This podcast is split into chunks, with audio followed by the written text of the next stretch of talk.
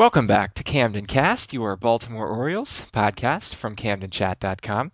Joining you once again, I am your host, Mark Brown, Eat More SK on Camden Chat. Along with me for the ride, as always, Andrew Gibson.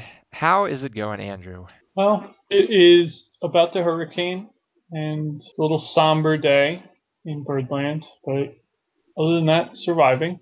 Yeah, we got to batten down the hatches here in the uh, the Birdland home territory as well. So hopefully it's not as bad as it could be. But to any of our Eastern Shore listeners, if we actually have Eastern Shore listeners, stay safe for sure. And like you said, it is definitely uh, a, kind of a somber couple of days in Birdland with the news of Mike Flanagan. Uh, reports today came out that he it was a self-inflicted gunshot wound, which really just makes a sad story a lot sadder than it was already. And uh, as a broadcaster, as a general manager, as a player, as a pitching coach, he had a lot of a lot of influence on Orioles fans. And I personally got to meet him actually a couple months ago as part of the uh, the MASN Blogger Night experience. And we were running late, and so it was kind of dinner time for him and Gary Thorne. But he came out and cut his dinner short, and he was talking to us while he was like occasionally drinking out of a cup of soup and he just had so many just funny stories and insightful stories about some of his time as a broadcaster. There was this one that he told us that was my favorite, and I haven't seen it mentioned in any of the uh, the stories about him, so I'm going to tell it from my Mike Flanagan story here. He was telling us about this time in the mid '90s. It was right around when the O.J. Simpson trial was uh, was in the news, and the Orioles were playing in Cleveland, and he was telling us about how in Cleveland they had this old bullpen fence that was like a chain link fence kind of thing. And the Cleveland at that time had a pitcher whose name was Chad Ogea. And Flanagan saw Chad Ogea just kind of standing up against the fence and he said, Well, it looks like they finally got OJ in the pen. And he was telling us how he heard himself say that and he was like, Oh God, I hope I don't get fired. But then him and his partner then, I forget who that was, that year, but they just couldn't stop making all these OJ jokes, and he was going on and saying stuff like, "Well, I wonder if the glove fits," and all this other stuff, and uh, we're just sitting there cracking up because, you know, I mean, none of us were probably sitting there watching that game in 1995, and uh, it was just a really funny story. But obviously, he didn't end up getting fired, and uh, despite what he was afraid of. He was telling us they were they were hoping the inning would just end so they could stop and not dig the dig the hole any deeper. And uh, just just I, I can just imagine from listening to some of the Gary Thorne Mike Flanagan combinations from this year, uh, they probably had their share of innings like that during the course of this season. It's uh, it was a great shock to me when I heard that news, and I don't know, he, he just seems like whatever he was dealing with in his personal life was so far removed from the person that we saw, and uh, it, it's it really is a tragedy, and um, you know it, it, puts a lot of things into perspective. Uh, especially, you know, we can complain about the horrible baseball season, but that's not life, no matter how much it might seem like it. Um, I don't remember Flanagan as a player at all. I'm too young, unfortunately. Yeah, his best days as a player were before either you or I were even born, because he won the Cy Young in 1979, and yeah, that was way before my time. And uh, the '83 World Series was a month before I was born, and I think you, if I remember right, you're yeah. a couple of years younger than me, so. So. You know, Flanagan as a player, not not for us so much. But uh, maybe vague memories as a pitching vague, coach. You know, pitching coaches they, they sort of fade quickly. But yes, when I think of watching the Orioles on TV, it's hard. It's really hard to picture him without Mike Flanagan in the booth.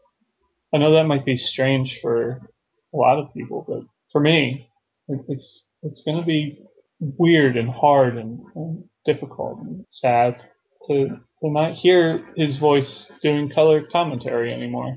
Um, but, well, at any rate, um, so Flanagan, as his time as the GM, is one of the things we wanted to touch on here because some of the stuff that was reported, and I, I mean, I can't say how accurate it was, but certain news stations thought it was was that uh, you know he was took criticism from his time as the GM just hit him really hard, and it's, it was I mean it was kind of sad to see that because if you think about it, the two of the years where Flanagan was the GM, I mean the Orioles obviously didn't win the World Series or even make the playoffs, but they were among the least terrible years that we've seen in the last 13 because like 2005 they were actually in first place in the AL East until June the 23rd and 2004 they actually outscored their opponents which is the only time that's happened in the whole losing streak of seasons that is and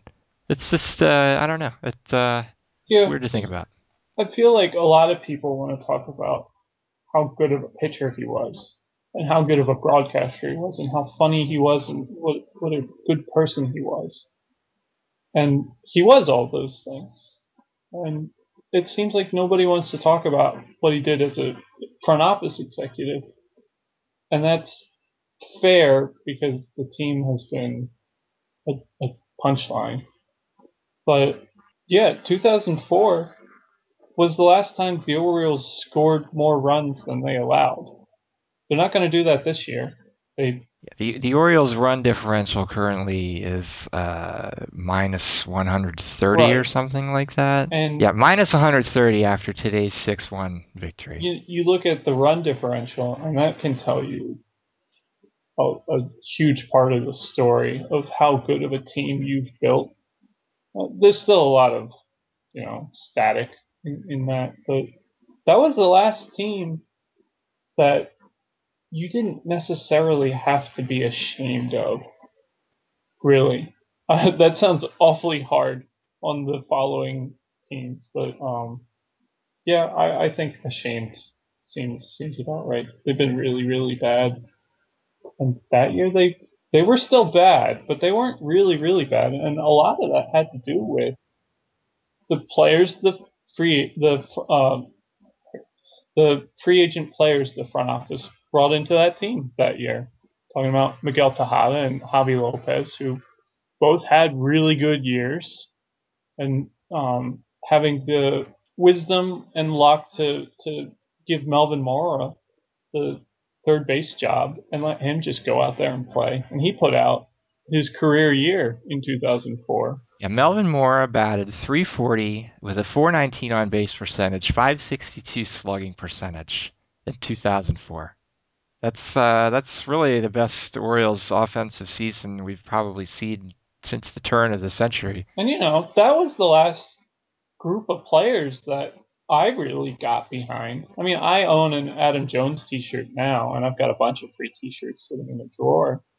But, you know, I got a Melvin Mora t-shirt for Christmas that year because it was really cool to have Melvin Mora on your team. He was awesome. He was one of the best third basemen in, in the league. And it, you know, it didn't work out. The pitching staff was unaddressed for all those years.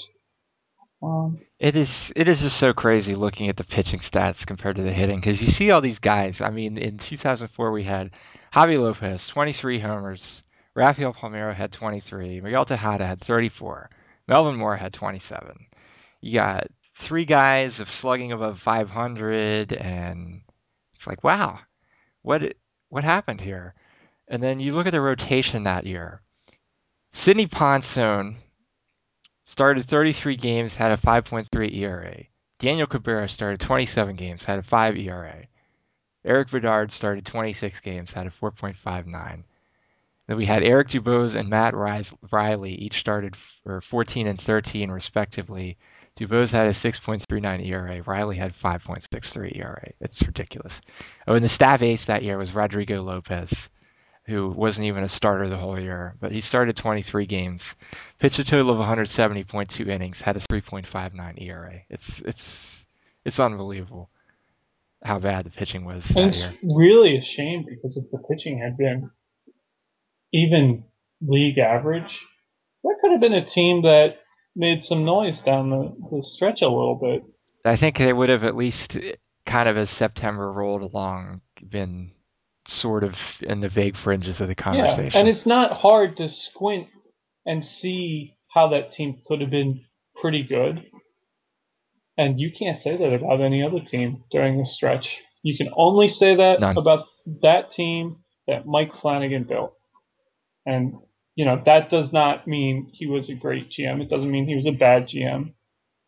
But you can't say that about any of Andy MacPhail's teams. You can't say that about any of Sid Thrift's teams. You can't say that about Frank Wren's team. So Yeah, it's uh, it's interesting because I mean, again, because 2004 was like you said, it was the one year where you weren't really embarrassed to be an Orioles fan, and even I mean, 2005 had okay, they won for a few months, but then all this stuff with the Palmeiro steroids and the whole Sammy Sosa situation towards the end of that year, and then you were just like, oh, let's stick my head in a paper bag here. Come on. Things, But- they, it colla- the the offensive support and the 2004 offense alone is a top 10 offense in baseball. They were still behind the Yankees and the Red Sox, but it wasn't that big of a gap. They were a really good team. They scored a lot of runs. Um, We, it didn't. It didn't last. I think it was built on players who were too old, and then they they supplemented it with. And stop me if this sounds familiar. They supplemented it with uh, superstar names who were not living up to anywhere near the production. expected. Oh, yeah, I can't imagine that ever happening.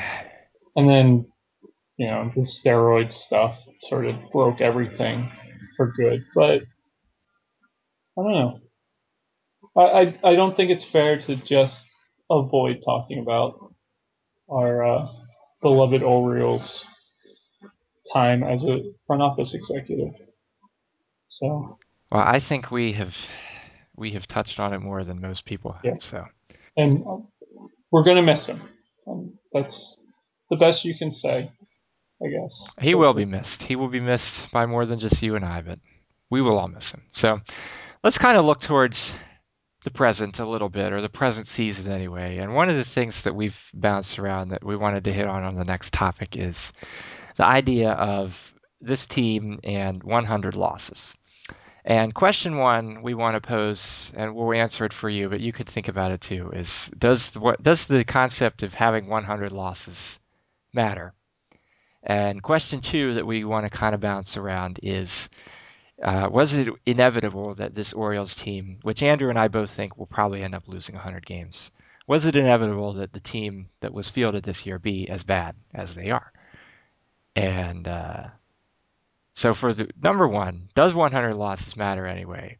I have mentioned on the site several times the only reason 100 has any significance to human beings is because we have a base 10 counting system because we have 10 fingers and 10 toes.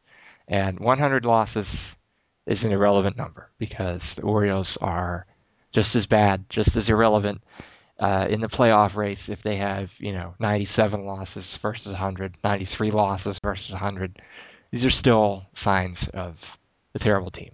And the media, by fixating on 100 losses, as it's done towards the end of the season, uh, every season really of the last several, because it was all Not that we're helping. not that we're We're helping. Yeah. but uh, you know, every season for the last several is all about oh well, they got to avoid 100 losses. They've only lost 100 times in 1988. Okay, but it misses the point by taking that moral victory because the team is still terrible, whether or not they go, you know, five and one in their last six games just to avoid just to have 99 losses instead of 100. You know, it it just doesn't matter. But they keep talking about it. I don't know. You can't stop talking about it just because it's human nature or something. It's true. I think as soon as you start talking about 100 losses or 81 wins or some other basically arbitrary number of wins or losses, and you say, This is our goal, we don't want to lose 100 games. And I understand that from the player's perspective because I would not want to be Nick Markakis and have to have a hundred loss season hanging over my name forever. And I certainly wouldn't want to be a guy who, you know, is looking at the Orioles and say, oh, they just lost 100 games. Maybe we can find something else.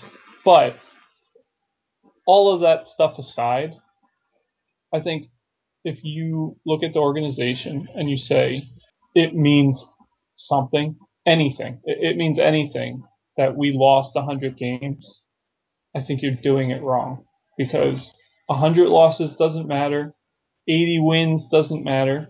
The only number that matters, the only way that you can seriously judge how successful you are in any given year is whether or not you were in contention for a playoff spot. Because that is the only thing that I want. I think it's the, the only point of running one of these teams is to try to get into the playoffs.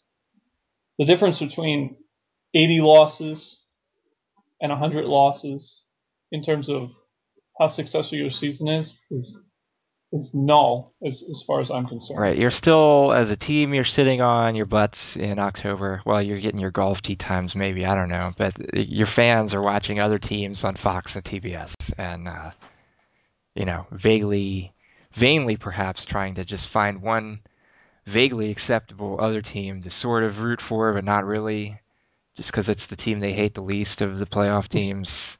I have mine. Um, but I think if you make yourself if you set yourself a goal like avoid 100 losses then suddenly you start making decisions with that goal in mind instead of as soon as possible win 90 plus games you know to, to get into that conversation and really we saw this with the idea that it seemed like this season their goal was okay win 81 games and it's like when you set out to win 81 games, then suddenly you find yourself in July, and then you're trying to avoid losing 100 games. It does seem like this happens every year. Yeah. But, you know, the Orioles, they need to focus less on what their loss total is going to be and more on how can we get better for next year. And to their credit, I think they have. I, I think you know, they they cut Pie. They've brought up Adams. They brought back Fox, which, you know, you might as well see if he can bring anything to the table. Right, and it's I mean Jake Fox. I was kind of a Jake Fox hater just because so many people were freaking out about him being the spring trading home runs leader. But as a bench bat, okay, Jake Fox, fine. Just you don't want Jake Fox to be your backup catcher, which was our problem at the start of the season. Right. They brought in Chris Davis, and that didn't work out because he got hurt immediately, which of course he did. But of course he did. Yeah. They brought him with the intention of seeing if he could work out at all. Not for this season, but to see if we could stick him in the lineup next season and, and have a useful player. So we don't have to sign another Derrek Lee in the off season, for instance. Right.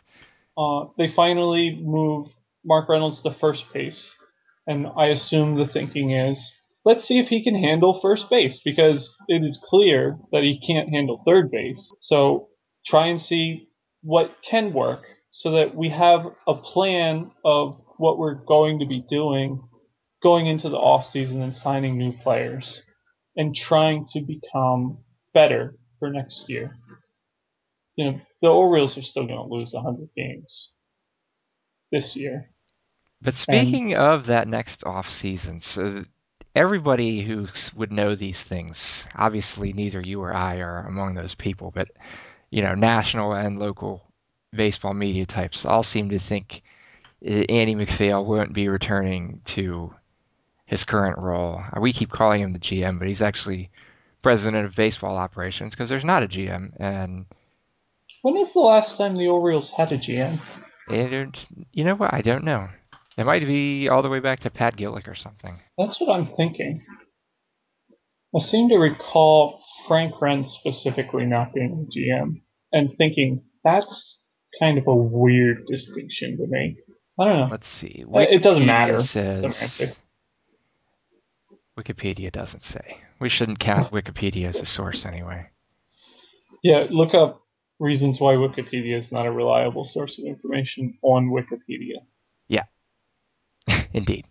but anyway, uh, so we're going we're going to have a new GM analog going into next season, and it would seem it would seem.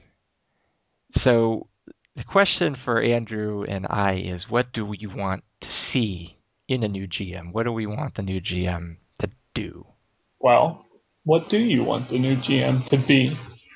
I think for me, it seems like with the way this season has gone, it's the behind the scenes stuff that is the bigger kind of potential problem and area that can be fixed for the Orioles. Because like player development is just has seemed like a failure with the way that the young pitching has gone this year. And whatever is wrong there, whoever the new person is just needs to come in and make that better. And I mean, I think that will pay off in ways we can't even really quantify entirely.